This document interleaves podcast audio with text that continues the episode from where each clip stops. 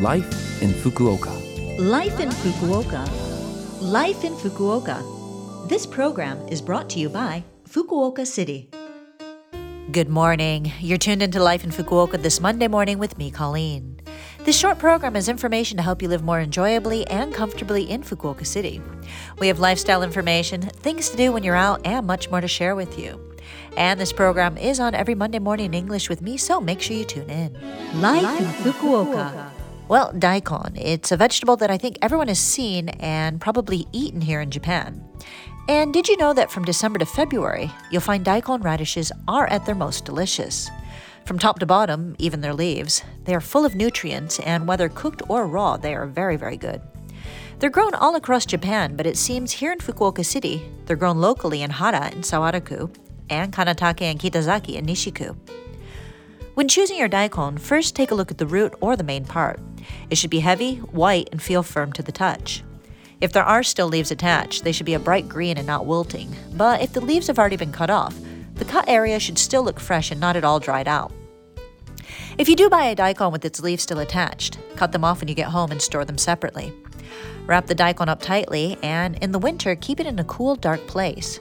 In other seasons, it needs to be kept in the vegetable drawer in the fridge. As for the leaves, blanch them and split them up into smaller amounts to keep in the freezer as accents for other dishes.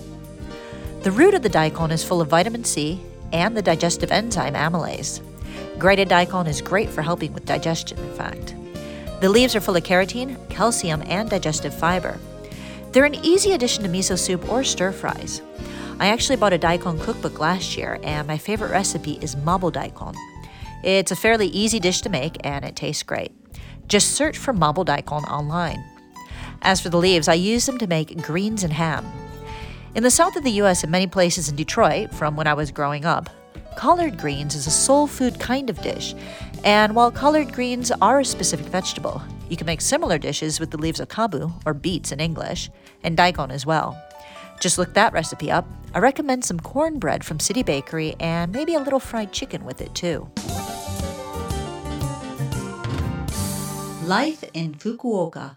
All right, well, now I've got some information from Fukuoka City to share with you.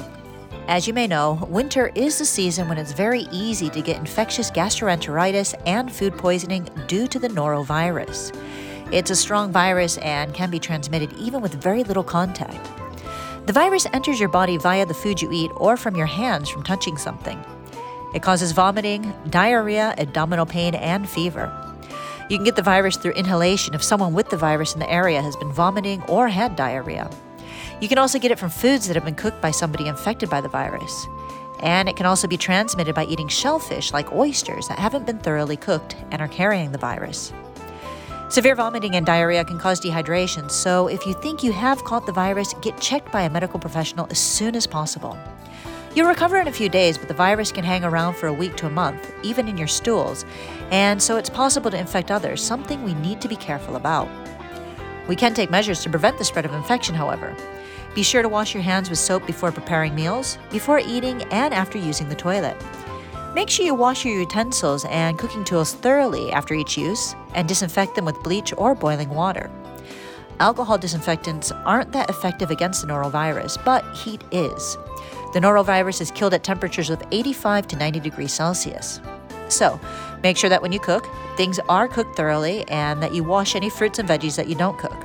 And of course, if you don't feel well, try to stay away from doing too much in the kitchen. Our next bit of information to share with you is a chance to enjoy some history here in the city. Language School volunteers will be holding a Fukuoka Castle ruin walking tour in English for those who are interested in learning more about it. This event will take place every Saturday in February from 10:30 a.m. to 12:30 p.m. and is only 100 yen to join.